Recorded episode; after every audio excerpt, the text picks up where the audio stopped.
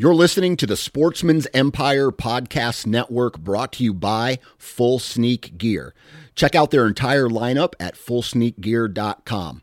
Also be sure to check out our entire stable of podcasts at sportsmansempire.com. You're listening to the Sportsman's Nation Podcast Network, brought to you by Savage Arms.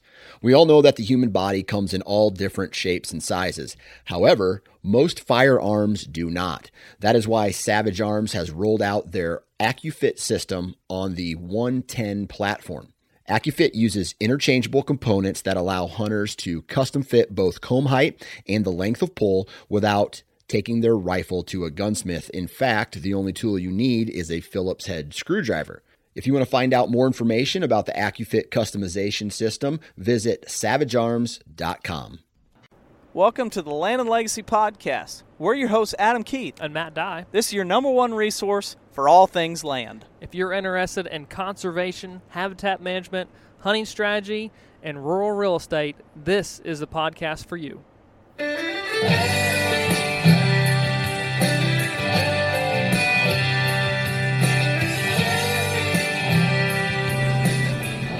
Welcome back to another Land and Legacy Podcast. We're back in the backyard. Finally warmed up enough, but it's still a little chilly. It's crisp. I came out in the furnace, and I sat down for the First Light furnace, the wool, nice, thick, probably one of my favorite pieces. And I'm sitting here, and I'm like, vest. I need a vest. So I went and got the sawtooth vest. A light vest. And I'm sitting here in that. By the way, did you see that First Light has a new pant that came out? I did. What was it, Foundry? Yeah. Yeah.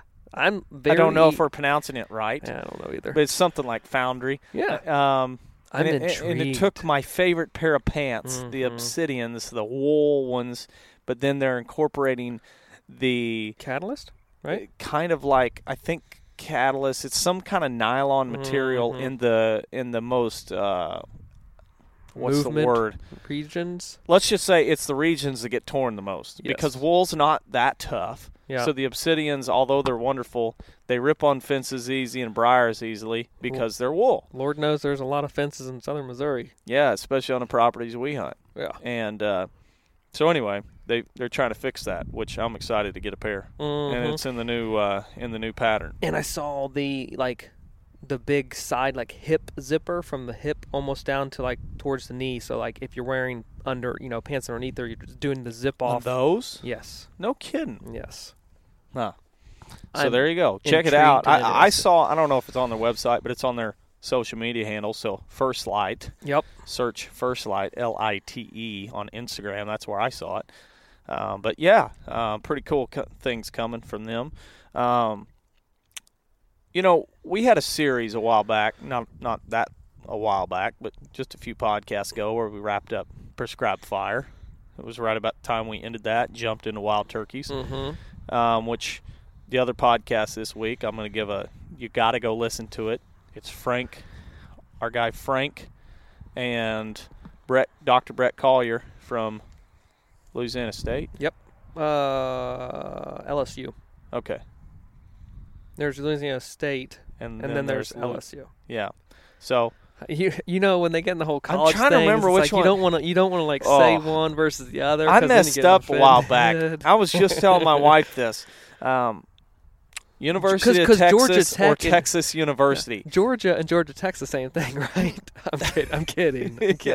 But there's people and University of Florida and Florida State, they're all the same. Yeah, well, apparently you can even pronounce them incorrectly. And I was down in Texas working, and I said, you went to the – I don't remember how I said it, but I said it – incorrect. I said it incorrectly if you are a – because I don't follow college sports hardly. I don't follow many sports at all. Little bit of professional baseball, but not much anymore. Too busy. But I said it, and he goes, "You got to make sure you say it that same way when the boys show up later." And I'm like, "Uh-oh. I feel like I'm putting my hand in a bear trap here." Yeah, pretty much. So yeah, but anyway, somewhere it's a wonderful. I'll say there was a couple of things that really stuck out to me because I listened in, you know, I set the meeting up and had them recording, and then I kind of was in and out. But towards the end, when they got into the real management side of things, there's a few things that stuck out. It's a great piggyback onto Dr. Michael Chamberlain, who was last week. Although these guys work very closely together, they did, however, say a few things differently on management practices that they would use if they owned a farm. Well, Brett Collier has a farm in Illinois that they've been managing for a long time, and he does things a little bit differently. And his focus was different than what Michael Chamberlain said. And although they both would agree that both practices they use are great. I think regional would have been a good word to describe their practices and why they were you're choosing to use those in this region opposed to this in that region.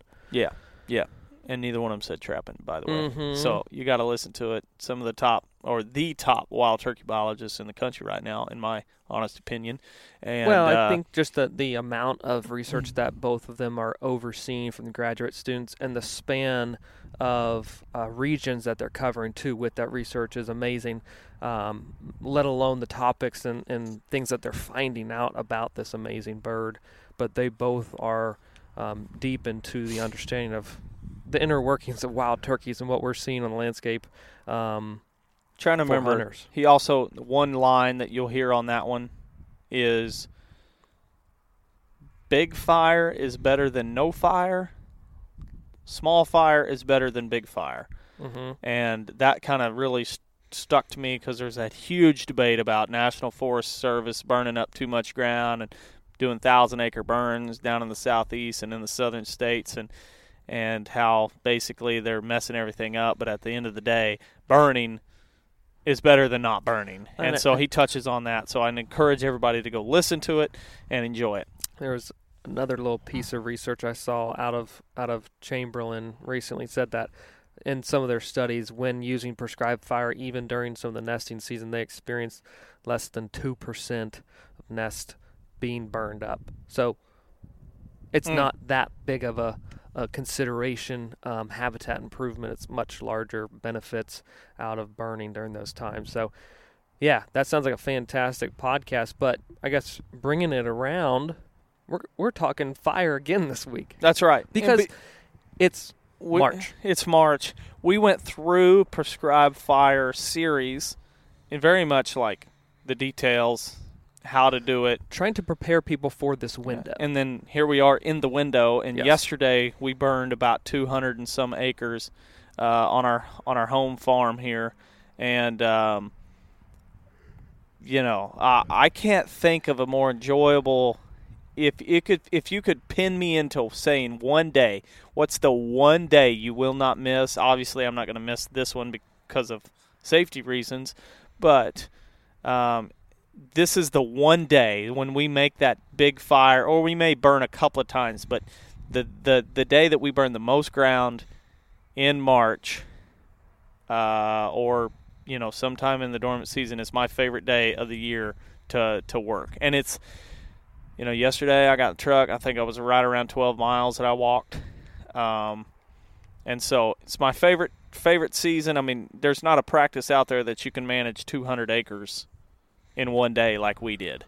No, and I think that obviously everyone is very familiar with prescribed fire being a wonderful tool, and I think that the statement that you just said may lead into some of the discussion or potential confusion we'll discuss later on in the podcast. But you said you're covering 200 some acres with fire, which is obviously amazing. But it's what happened on those 200-some acres, or a large portion of those 200-some acres, that made fire more beneficial than just going and applying prescribed fire to those acres. Oh, yeah, totally. It's not a either-or kind of practice. It's, let's say, that follow-up type of practice. Yeah. And there's a lot of potential misconceptions that we see, and often you know, discuss with landowners we may be working with, or discuss with folks that we're engaging with through messages, through emails, questions that just come up. It's like, prescribed fire, it's an amazing tool. Let me just use it. But it has to be intentional. Yeah. It's not – in land management, the way that we approach land management is very much almost always a multi-step process, even when it's one practice. It's not going to be a once-and-done type thing, especially if you want maximum productiveness or response from the plant communities. And so it's just like – they kind of get in the fine print. Oh, yeah, this is great, but now you need to go and do this. Mm-hmm. Yes, a timber harvest is great, but now you need to do a follow-up timber stand improvement. Yeah. So you knock down those weed trees that were left by the logger. It's like – so let's say you like to wax your car, right? If all you do is just go and apply wax to the car – have you seen my truck, first off? Yeah, bought it in March and it has not seen wax yet. You have – mine is dirty after yesterday's trip too, but – it is like if you like to wax your car, don't just apply wax, right? That's the second step. Yeah, you've got to wash the car first. If all you do is just go and apply wax to that car and try and shine it, buff it out, it's gonna look bad, or it's not gonna be nearly as beneficial as if you had actually gone and first washed the car. So there's a step-by-step process. And that's exactly what we're saying with prescribed fire that is often misunderstood. Yeah. And then prescribed fire is misused. And then we see that there's a very little response in the plant communities or a change in the plant communities or, just growth back in general. A lot of times we've seen it where people are burning and they turn what little bit of cover that they did have more into a park setting by using prescribed fire the wrong way. So they went backwards on the scale of habitat improvement. And I think that's where you'll see guys who are really like managing specifically for whitetail saying, don't use prescribed fire because you're going to miss the mark. And it's like, when you're looking from a standpoint of here's your goals, and your goals is a good understory, good cover aspect, and it's closed canopy, well, you're kind of already behind the eight ball from the start. Well, right. But then when you send fire through, you're behind. But we'll cover that as we get into it. So we burned all that. Yep. And we have very specific goals. And really, when you look at where we burned, it's an immediate attraction. I say it's one of the best ways for legalized baiting for wild turkeys right here before season. There's no doubt. And we already saw pictures this morning on the email from the Cuddyback that already turkeys right there close. Right at the corner of one of the units. Deer even close. Yeah. Deer probably snosing around going, what in the world just happened over here? And so we'll cover some of our goals and our objectives, what we burned, the purpose of it, and then why we burned it this time and different things. But I think one of the biggest takeaways is, we've been getting tagged in a lot of posts here lately, guys burning. And I think it's important to note that, man, we love that. But it also, I see a lot of other posts about burning happening on social media in different forums or different groups. And I'm like, we're going to cover that because there's some things that it's not always a once and done most of the time. It's usually got some follow-up work if you're really trying to maximize your plant response. So before we jump in, big shout out or kind of a reminder of our workshops coming up in June and July in Michigan and Alabama. And if you want to know more about signing up and what it actually looks like, that will be on shoplandandlegacy.com, or you can go and then look for the field event tab. That's where it's at. And the reason we mention that is because prescribed fire is one of our discussion points during that workshop.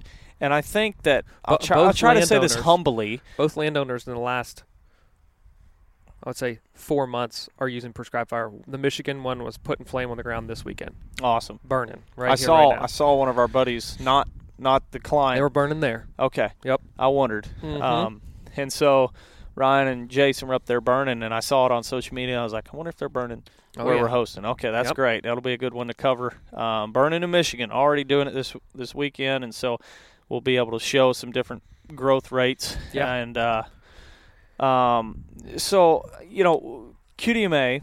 now NDA, has done the habitat modules. They've done Deer Steward 1 and 2. Deer Steward 1 is now online. Deer Steward 2 is in the field. They're great courses. I would encourage everybody to go to those. And we're hosting the one in June as well, up in North Missouri. Yeah, at another client's property. Mm-hmm. And so, you know, we love those guys. But their events are – the habitat module is a good one, but everything's focused really around whitetail deer. That's their purpose. They're helping people. And a lot of those practices that they're using can also help other species. But it's very put around whitetail deer. And this habitat workshops that we're doing are going to talk a lot about other species that are native to those regions that we're really trying to focus on as well. Mm-hmm. And so it's a lot more practices that you can use on the farm and how to, and then actually see them implemented, and then versus talking about deer biology and the science of why a deer does that. That's a little bit of the difference. I don't want to clear that up for some of you guys that ask me what the difference between their event and our event is like. So I'm really looking forward to it. I don't know of another workshop out there that frankly is going to give the on the ground layman's terms habitat management practices that we utilize each and every year and talk about each and every week here. So if you're interested, I think it's a pretty good investment for you on your farm to join us at the habitat workshop. All right. You got something? You want to jump right in? Well, I definitely want to jump right in. It was just, so burn unit number 1 in yesterday's burn, I'm trying to think of all the different types of habitat or techniques that would have been applied in this one burn unit before it was burned. So I know that there are multiple temporary forest openings. I know that there is a large woodland in some areas, probably savanna type TSI or FSI completed. So there's vast amounts of sunlight reaching the floor. There is edge feathering and projects. For some of the people out there, I mean, I think the basal area and some of these area and parts of one of these burn units is easily down into 30 or 40. Oh, yeah. While there's other portions that might be up closer to 60, 70. But it's, and then for the percentage guys, we're looking at probably even, 70% open canopy in some of these places, 80% in pockets. All, of course, obviously 100% in the temporary forest openings, but all the way down to 90% closed canopy in portions of this. But I would say on average, this first unit that we burned yesterday was easily around 50 to 60% open percent open canopy. And I say that because we're always talking about how to create diversity. And so roughly 100 acres on this first unit, and there are, 4 different types of very, let's say, distinct habitat types or distinct habitat techniques utilized on this one unit, but a prescribed fire applied not in the same manner. It was applied at the same time, but even within those different areas or portions of the property, you still had different firing techniques utilized based on where you're at within the fire unit itself. So there was flanking fires, there was backing fires, there was head fires, there was, dotting fires, so where you're just dotting along. Yep. And so every single aspect of not only managing the land from the mechanical means of reducing the canopy to the edge feathering to the temporary forest openings, but even into the prescribed fire, all these different types of techniques are utilized based on what's there, what's been done, but also what the end goal is for that specific square footage or acreage of that unit. And that's how diversity is created. And I think at the end of the day, the podcast and consulting and the plans that we're putting together is that's the level of detail that we want everyone to be able to get to on their own property. Wow. Like, bar none, it's not just, let's go cut in an area over here, and then let's go do a little crop tree release over here. It's like, no, let's put all that together across the whole property, and then when we're managing it with fire, we're doing all these different techniques to be able to burn it efficiently, effectively, but then create what it is we want to create. Did you mention planting in that diversifying this area? No. Because planting is also going to be included, as in I'm going to return and plant shrubs in pockets to add even more diversity to these areas, because the shrubs have been choked out, cut out, long gone. Most of the shrubs. There's some elderberry and different things, but aromatic for the most sumac part, there's not a good patch of American plum or American beauty berry. I know I saw a few dotted, but not of a substantial portion of the composition that is throughout this 100 acres at all. Yeah. And so, essentially, the reason I asked that is because I just got a text from a client who burned their first time ever on their farm yesterday in Oklahoma. That's awesome. We had another one yesterday burning in Oklahoma too. Oh, really? Creating strut zones. You know where. I know exactly where now. And they had. I want to hear how that changes their season, because we actually hunted there last year, and it was like it's too rank. You know, all the switchgrass and the very in the riparian big cattle pasture. Yeah. All that's burned, and there were 10 longbeards out in it. When were we there last year? Right at the beginning of April.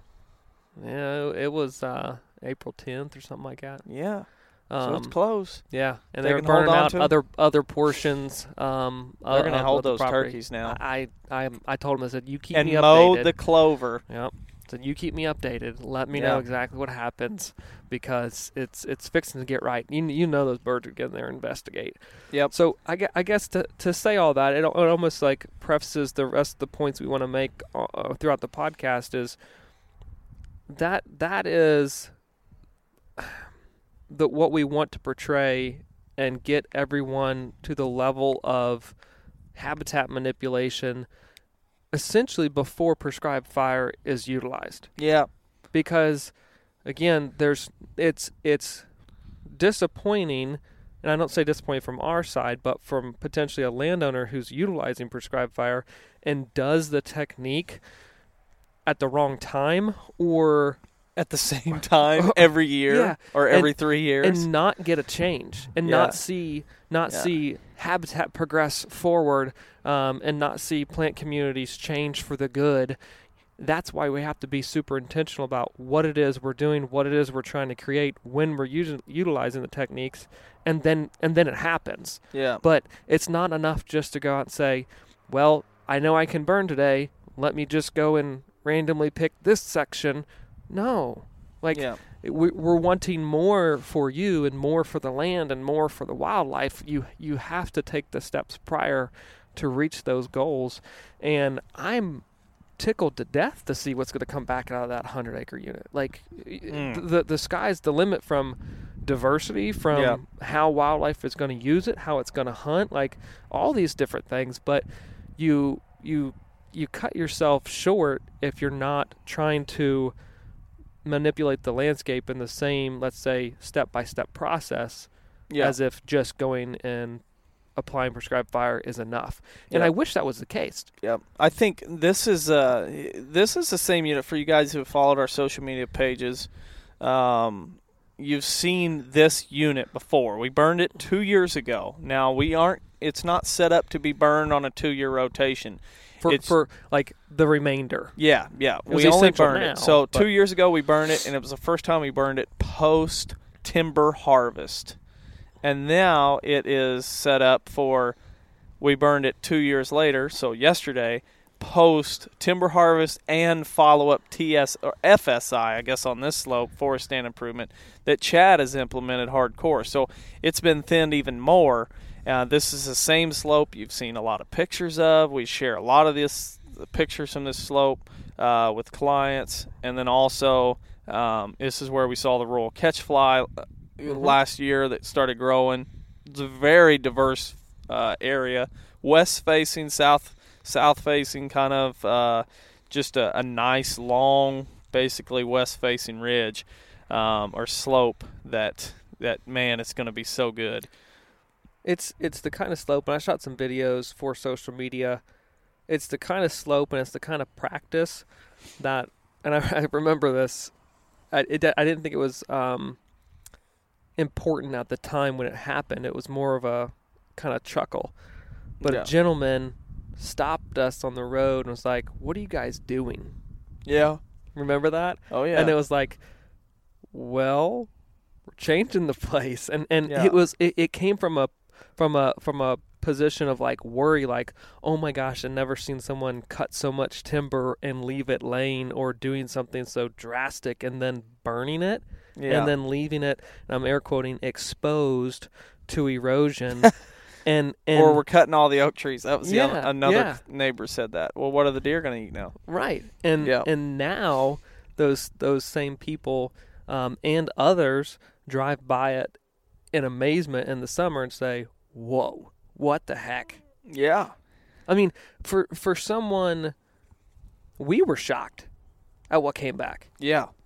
I knew the we knew pockets. Grasses would come back and different things. There's remnants. We didn't know Royal Catch fly. There's some remnants of a lot honeysuckles. Of great things, and the southerly exposure and everything. There was like, well, that's going to be great, but didn't know how great. But imagine I was thinking about it the other day. I was like, imagine those same people's position from when they saw it like happening, like through the implementation process, and now they come back and routinely will drive it because they're amazed at what it looks like, the beauty and everything else. So like, wonder what they say. Wonder what they think, like, what was their mind shift change? Because if there wasn't any more, I mean, I don't think you could find a more visual drastic change from the general landscape around than that area there. Yeah. That would be like enough powerful, transition to say, "See, told ya." Mm-hmm. Like, come on now. I think it's a great template for guys who have slopes that say, "I don't know what to do with my slopes. Yeah. I can't plant food plots. Can't hardly hunt them. I can't hunt them." Well, you can feed them and hold deer in them. Heck yeah. That's what we're doing. And you can improve. You can improve the erosion. You can improve the water retention. You can improve the species diversity. Brood rearing habitat, nesting habitat. Fawn. Eventually, rearing. We're going to cut a road that takes this 100-something acre slope and burn it. Split it. Spots. Yeah. So it's two different spots. So part of the slope gets burned. Yep. And the other part sets for another year or two. And that's how we're going to diversify it even more. And eventually we won't burn it. The last time we burned it was late March. 2 years later, yesterday, we burn it. Here we are, late March. Yep. We're not going to do that every time. It may catch a growing season fire in the future. Mm-hmm. We may back a growing season fire through there. Or we may go through and just throw some sparks out and throw some dots out and just let it burn in the sunshine in a drought in September. We don't know. But we definitely know we're not going to do the same thing over and over and over and expect different plants to grow. That's right. I think that's where I guess the whole point of that fire unit is the correlation, or what we really want to focus on is if you're burning closed canopy forest, that's where you're really limiting yourself on plant response. 100%. And I think that's where some people don't see prescribed fire as beneficial to whitetail deer, because if you have closed canopy forest and you're burning, I mean, you're basically planting. It would be the same theory as planting a garden and not giving it any kind of nutrients and yet just struggling to grow, and it takes 5 years to grow in the understory or without the nutrients to get to a point where if you could take, let's just say you've got a spot that's full sun, plenty of nutrients, it's not in the shadows of the big trees, it's not in closed canopy, and then you have an area that is in the closed canopy, the exact same age, and one looks like it's barely growing, the other one looks like it's going crazy, and then you burn it. You're going to get great response in the full sunlight, and it's going to take years to get even equal to what's happening in that closed canopy versus in the full sunlight. So that's where you see guys burning closed canopy, and it's like, yeah, we're trying to help the deer. Well, you're really not. You're taking two steps backwards when again we should be moving forward And you're doing that because you put step two in front of step one. Yeah. And again, that 1 plus 1 doesn't equal 2. You've got to take things through in a methodical way, and that's I think I said earlier. It's like you have to be intentional when you're managing for a specific plant response. I don't care if you're in Michigan or you're in Florida or North Carolina or Tennessee, where you're at specifically on your property. You've got to have that plan. You've got to be super deliberate as to what it is you want to make that unit, again, whether it's 5 acres or it's 50 acres or 500 acres, what do you want that unit to be before you ever drop a match? Yeah. Because you can't drop a match without the plan because you're not achieving anything. There's some areas, sure, where maybe along the edge of a burn unit, along the edge of a food plot, you'll get a great response. But if you don't go to the center of that burn unit in the summer and realize, wow, it's wide open, it literally is a park, there's nothing happening in here, you don't learn. Yeah. You don't learn that wasn't the right technique. Yeah. But we see that so much. That's why so many times we tell landowners that if you're buying things for the farm, you better buy a chainsaw before you buy a drip torch. Yeah. Because if you buy the drip torch, you're going to have fun, and you're going to think this is cool, but ultimately you're hurting yourself from a cover aspect. Right. Specifically. And really even forage, too. Yeah. Specifically if you're burning the closed canopy timber. Or we also commonly will see people going out and burning just straight grasses, and it could be a mixture of cool season non-natives, fescue smooth brome, mixed in with some natives that are popping through, like Indian grass, little blue, big blue stem, but they're burning switchgrass. I think you might have said that, but they're burning March, February, early April all the time. That was a unique way of saying those months. Yeah, I just was flip-flopping. I'm all over the place right now. February, March, April, you burn it in those 3 months. At some point, you burn it. You burn your grasses at that point. Dormant season is dormant season, right? Yeah. So, it doesn't matter if it's February 15th or March 15th when your spring green-up is April 15th every year. It's a dormant season burn. Yeah. But you get the same result. You're basically going from a 6-foot-tall area of grass or a 4-foot-tall to maybe a 3-foot-tall. You're really just changing the height of that plant, of those grasses within that year. You're Correct. Burning off the thatch. You're not really changing anything about the plant communities. And a lot of times in those areas that do have that cool season grass component where it is this mixture, you're actually improving the ability for that cool season grass to come back and take out more of the square footage of that acreage that you burned because you remove the thatch that helped block maybe some of that growth of the cool season in the early spring, and it's got this bigger, better jump coming out of the winter into early spring, and you may see even a reduction of those grasses that were providing more of the cover. So again, in that same situation, it's prescribed fire is a wonderful tool, but until you've removed the non-natives or until you've applied a dormant season disc or until you've changed the timing of that fire from a dormant season to a growing season, you're changing the height of the cover, but you're not changing the composition of the cover. And just straight grasses is not what we're hoping to, with the information education through the podcast, that's not the end goal. That's not the desired effect that you want on a landscape or in a specific unit if you're managing for white-tailed deer or wild turkeys or bob-white quail or pheasants. Or almost anything. Yeah. So it's like we want to, we're driving things home. We've said it stepping before, on toes, but we'll say it again. Those are just common things we're seeing. If you tried to remove all the grass on your property, you most likely wouldn't be successful at it.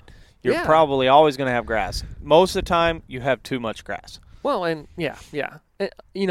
Another topic that we're seeing specifically in that first unit we burned, there was, a beautiful edge feather project that bled right into a woodland. But there were some large cedars and a lot of down tree structures along the edge of that food plot. And during the growing season, during the fall, I mean, it looked fantastic. It was like, okay, well, deer entering, they're entering here, here, and here. And I know there's probably people thinking, well, you guys burnt the edge feathering. Like, so you went in there, you cut all that stuff, you had the structure, you were steering deer, and then you went in and you burned it. Like, didn't that just reduce all the cover?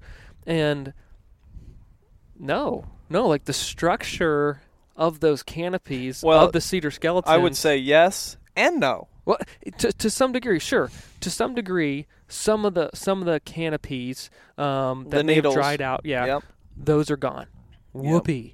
But the actual structure that's going to allow more growth to come back, more diversity of the brambles, of some grasses, of forbs, of more woody resprouts, is actually going to come back at a higher rate and a more diverse rate and still be super productive from an edge feathering project. I mean, and some of these cedars went up, and we're talking, we'll show pictures on social media over the next couple of weeks and some drone shots and videos on YouTube. But, I mean, we're talking 20, 30, 35-foot flame heights. These things went up like a bomb. I didn't notice, but there was a snag on the north side of that food plot, Old Orchard, a split snag. Did it fall? I don't believe so. Oh, I kind of expected to see it laying in the middle of the food plot and was like, oh, great, clean up. I told him at least that the south wind was blowing into the unit itself, so we didn't pay too much attention to it. But there wasn't a cedar right there dead in front that really blew up, and it smoked a little bit. Yeah, but didn't look like anything too concerning. I should say, on that Old Orchard food plot, what we did was an open edge feathering. Like, it's a smaller food plot, so it's not like deer going to the end, and they do that just because they cross it, but at the same time, it's such a small food plot, and really our overall goal is habitat. We're not going to get too particular about closed edge feathering versus open edge feathering. If you are in a big food plot and you're really making sure you don't want deer to cross right there, that's where incorporating hinge cuts really comes into play, because even if you send fire through there, you still have a living structure that's not going to – I mean, it's going to be hard for you to get a fire hot enough to just roast all those trees and kill them. Yeah. And then it still takes several years for those hinge cuts to break down. Still, so. Yeah, there's still – that structure is still there. And I think that's just like, let's say, the fallacy or the misunderstanding of applying prescribed fire. Many of the trees that may be laying on the ground – so let's say you've gone in, you mechanically reduce the canopy.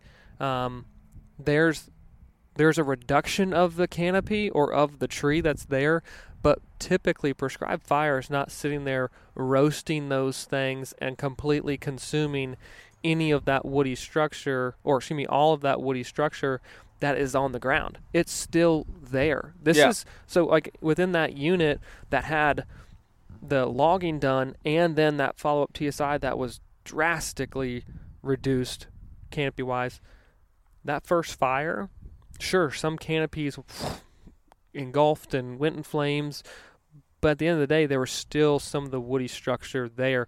And then even this second burn 2 years later, canopies were still burning. Tops were still burning from that initial mechanical reduction 3-4 years ago. Yeah. Like, it takes time, and prescribed fire is such a wonderful tool. It's a tool, like, you have to have like that healthy relationship with it, or healthy fear of knowing how to apply it. But it's not this giant evil beast of absolute destruction when applied right. No. And I think that can lead into how different firing techniques were applied throughout this one burn unit. Yeah. So two years ago when we burned it, it was post-harvest and a little portions of TSI. And we basically lit the top to try to save some of the nice trees up top. But frankly, we let fire do some thinning for us. And we head fired it all the way along the bottom. Because that was the goal. That was the goal. We're going to thin some trees. We're going to drastically set this back. We want to have snags. We want to have trees that stay dead, that we kill, that stay standing for cavity nesting birds and insects and all kinds of other things. So we definitely want to diversify the forest with that. So we sent a head fire, And we did it in the idea, I guess, or in the practice of just dropping the drip torch down and just running fuel. A solid line of fuel and a solid line of flame that was continuous across the whole southern boundary. So basically it was just like a whole football team just rushing in a line. Red Rover, basically the whole everybody runs, and they can just – that fire's just basically building together, and there's a lot of heat, so it just keeps screaming. It's a full-on, like, full blitz. Yeah, full blitz right up the hillside. Mm-hmm. And we killed some trees. We thinned that, and that caused thinning even more trees that weren't cut, but it really made an awesome – I mean, it made it awesome. And it was a – with that, it was obviously a, let's say, a full blitz. It's like a front that moves across. Like, everyone's seen those thunderstorms. It's like, wow, now that is the front that's coming. It's a wall of fire. Yeah, it's a wall of fire, all moving fast and moving together. But at that same time, it is moving fast. Yeah. And so it's not having a lot of, let's say, residual heat on certain species, and so it's moving at a rapid pace up this slope. It does a lot of amazing things, but it's much different than what was applied this time. Yeah, and so this time, basically, we did a lot more backing and let it back down. We did some flanking, so we got a little bit more heat than our backing fire, but not as much as our head fires.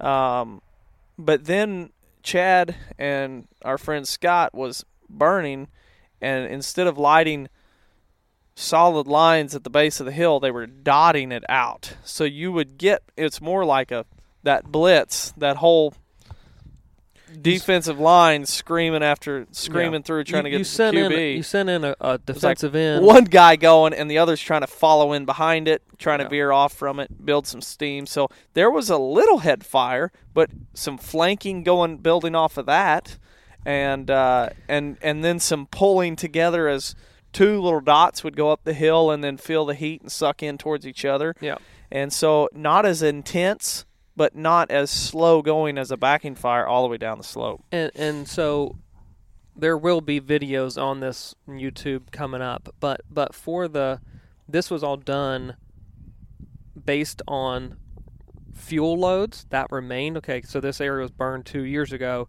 so you're placing these dots, and literally it's just tipping the drip torch over, and those dots, as they're moving up the slope, you know, they're heading, let's just say, upward direction, but they're also spreading out. And so you're getting different fire heats as they're pulling oxygen across the slope differently, and then they'll connect and hit different patches of fuel, but they were dropping these dots in areas that didn't necessarily have retention trees that really wanted to be saved. And so they're dripping them, in areas that had good fuel, so they'd move up there quickly, and then when they'd spread out, they'd be spreading out more of a flanking fire around some of the trees, the better trees, residual trees that you wanted to save, rather than sending that screamer right up through the top of it. Yeah. And so, again, that's a very intentional type of ignition of the fire based on what was there fuel-wise, or what was there good that was wanting to be, let's say, protected and not have, any damage done to a tree. Head fire really is like 80 grit for us. Right after our timber harvest and right after our FSI or TSI, it's like, let's burn it. Well, clean that slate. Now we'll come back in and get a little bit more detailed in how we burn it. Got detailed with the saw. And so someone doesn't say, well, it sounds like you guys, used fire to reduce the canopy. Well, a little bit, but the canopy was already well reduced. Well, there, if anything was marketable in that unit, it was taken. Yeah. And so then... I have no plans, now that Chad and I own that, we have no plans of cutting timber off that slope. It's a west slope. No, it's total habitat. Yeah. And so at the point of... With that, the canopy was way open, but you essentially, with the firing technique utilized on the first fire, said, it's okay, we're going to be reducing this canopy by an additional 40-50% from what it's already at. If it kills some trees that we don't pick. Literally, we're not going up to each individual and cutting it with a chainsaw. If it haphazardly does it, whatever, it was probably going to be gone anyhow. Mm-hmm. So it was like this non-discriminating fire that ran up the slope, and voila, less you have to cut, because then you find, oh, now that can be utilized from a secondary cavity nester, and boom, done. Yep. Because a lot of those things were hollow. They were junk. It was junk trees anyway. Junky. Yeah. Junky had knot holes and whatnot. Yeah. So that was one of our main. That was a fun one yesterday, and then later in the afternoon, we burned another unit that I have never burned personally, and I know it has not been burned in the last 15 years. Mm-hmm. 17 years, I guess, is more appropriately. But so a lot of leaf litter. This is part of the farm that Chad and I bought, and it's kind of hard to access. But part of that has about a 3.5 acre glade on it, mm-hmm. and we cut the cedars in February. So there's another habitat type that wasn't included on the other first burn unit. And this is not a dolomite glade. This is actually, I'm still trying to verify. Colby and I were talking about it yesterday, but it's not, there's another glade on part of this farm that we lease, and it's actual dolomite glade. And this one is different. It's kind of weird. Rock. So this one has very unique plant communities, certain species we don't see anywhere else on the farm. And so we cut all the cedars in February or January. I think it was late January, February, somewhere in there. It was December and January. Okay, Chad, December and January. Oh, yeah, that's right. Yep. Yeah, December and January. The theory is you got to let cedars lay for a year or two to let those. That's what you hear. That's what you hear. But I'll tell you one thing, and this might be the most truthful thing I've ever told anybody on this podcast. Don't believe everything you hear, and don't believe everything you read. Because give it a few years, it may change. It almost always seems like when it comes to products or when it comes to fads or these new ideas, they almost fade away. And so try to base your foundation of land management with the principles of land management and with the natural history and natural disturbances of the land, and go off that. And we know that this area was an open area with lots of plants, herbaceous plants and grasses, and shouldn't have a lot of woody structure growing on it like eastern red cedar. So we cut it in December and January, and our goal was to burn it. Here it is 3 months later, and we burned it. And we burned up a lot of cedar skeletons. There's a lot cut, and I'm sure there was a lot burned. We'll share some pictures over the next during this week and in the future of what this burn looked like and how it transforms, because we have before and after pictures coming. And I'm telling you, in just a few short months, this place changed drastically. Well, and that's the cool thing. So an area that was extremely poor, an untransformed area that could be super diverse, that was chock full of cedars, chinkapins, spice bush, buckthorn, but understory choked with cedars. In December was cut, burned in March, and burned through very well from what the pictures look like. And now in the month of April, the whole entire slope will drastically change. I almost wonder if you could do like it'd be awesome to do a species count on the slope. I would let's just say I would not be surprised if something from the neighborhood of like 50 species on up to 250, 300 species or something like that just drastically changed on the slope. Totally. In 4 months. In 4 months. Go from really kind of poor to really, really awesome. You think about broodering habitat this spring. Mm-hmm. It's going to be phenomenal. Some of those and then slopes. The just going, 3.5 acres. I guess it ends up being. So it was 5, right? It was 5, really, but it was a 3.5 acre glade. But 5, we're trying to expand the glade, even though it's not technically by government standards a glade. It has exact same characteristics. It looks like a glade. It's kind of that Cheech and Chong, You know, it smells glade, like it. Yeah. Well, it smells like it. Oh, okay. It looks like a glade. It grows like a glade. It's got the plant communities of a glade. But the government's paperwork says it's not a glade. So I'm going with it. It's a glade. Yeah, 5 acre glade. And then you jump over on the east side slope of that, and it's forest. I mean, it's a back slope forest. Uh huh. But we're gonna try to go a little bit more like a woodland, kind of thin it down, get a little bit more 70-80% tree canopy and 20-30% open sunlight. And then the whole west slope has been logged, has not had FSI on it, or TSI, I guess, because we'll grow some timber in there, most likely, being down in that valley. And you know, when it was logged and we went in there, Chad went in there, and there was coneflower, echinacea growing. It's like, okay, you know, rattlesnake master is pretty abundant in there. Everywhere. There's some little blue and big blue and patches in there. Obedient plant. Wild bergamot. Yeah, there's all kinds of different, and then, of course, black-eyed Susan. Mm-hmm. And so it's like, let's burn this and see what happens. We backed it down through that because it's a little bit more of a forest. Yep.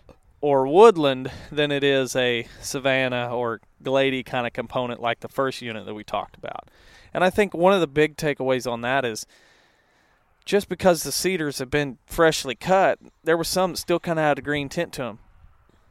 When you get 30% humidity or 35 like it did yesterday, it's going to burn. It is going to burn. And who cares if the trunk and a few of the big limbs don't burn up? That's going to create a good structure for a rabbit, or for a turkey to nest against, or for a deer to bed against. Or for a turkey poult to seek a little refuge from an aerial predator. And frankly, I want that woody structure out there. Yeah. I don't want to have it bare ground. I think people mess up when you go from, you know, a forest, in real simple terms, and I'll try to do this quick because we need to wrap up, but a forest should not just be big, even-aged, monster old-growth forest with very little undergrowth.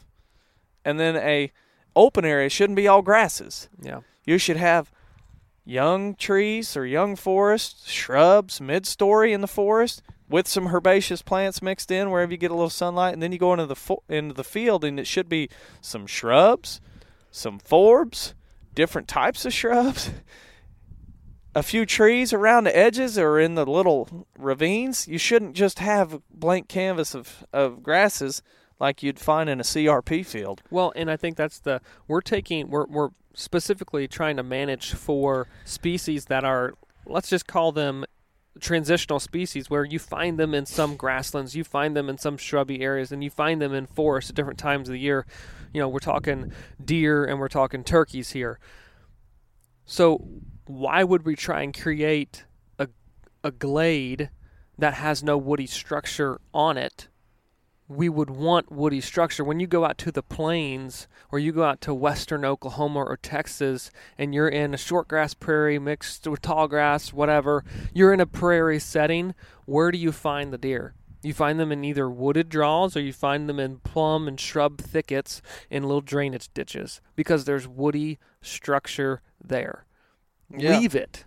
Everyone wants to see and clean up these brush piles and this and that. Just cut them. No, first off, don't create them into brush piles. Cut them and leave them. Yeah. So, guys, I guess in short too, if you've got those grass fields, if you burn and it's a real heavy base of grasses, even if you just burn it, don't stop there. Get out and do a little strip discing. Try to encourage some forb growth. Drag some trees out there. Create some down tree structures or plants from shrubs. Try to diversify every piece of, or every acre you have. If it's all trees, try to incorporate plants and grasses. If it's all grasses, try to incorporate forbs and shrubs. Find the happy medium. Golly, it's not that hard. Let's just diversify everything. Yep. All right, guys. I guess we'll just wrap it up. That's pretty well it. Yeah, it's a good week on a fire line for us. Yeah. A great podcast with Brett Collier, Dr. Brett Collier, and Frank Longcarriage over on our other podcast this week. Hitting the road again this week, too, for more consulting. So, yeah, it's just you are, I'm home. Yep.